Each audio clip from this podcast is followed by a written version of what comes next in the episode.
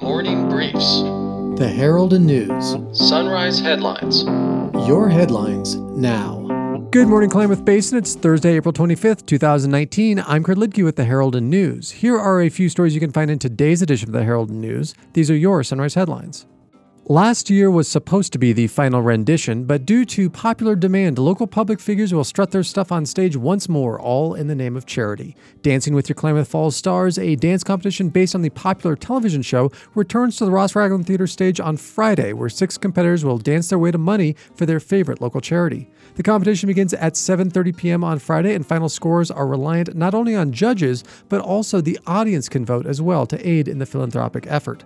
Crowd participation plays a big role in deciding a champion. For a $1 minimum donation charge, audience members can vote for their favorite dancer.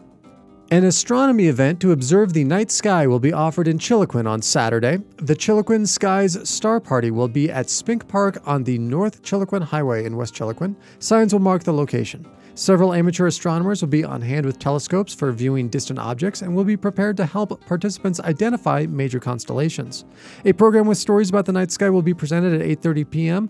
Best viewing conditions will occur after 9. Educators across the United States have marched to bring attention to the continued crisis our schools are in with inadequate funding from the state. On May 8th, the Oregon Education Association is planning a teacher walkout, and in Klamath County, it comes with a twist.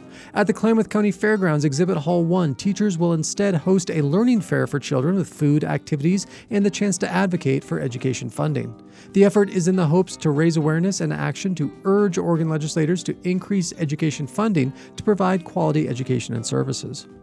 It has become one of the most beloved Broadway plays in history, one of the biggest award winning films, and now the classic tale of West Side Story will be presented to Klamath Falls audiences. The performance is the latest musical presentation by the Triad School Theater Arts Program, but students from outside of Triad have joined the cast as well.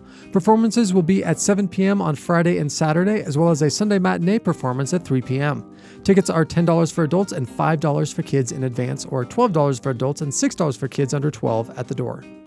And those are just a few of the stories you can find detailed in today's Herald and News. Follow us across various social media sites and heraldandnews.com. Check back often for latest podcasts, videos, and breaking news. Good morning, Klamath Basin, and enjoy your day.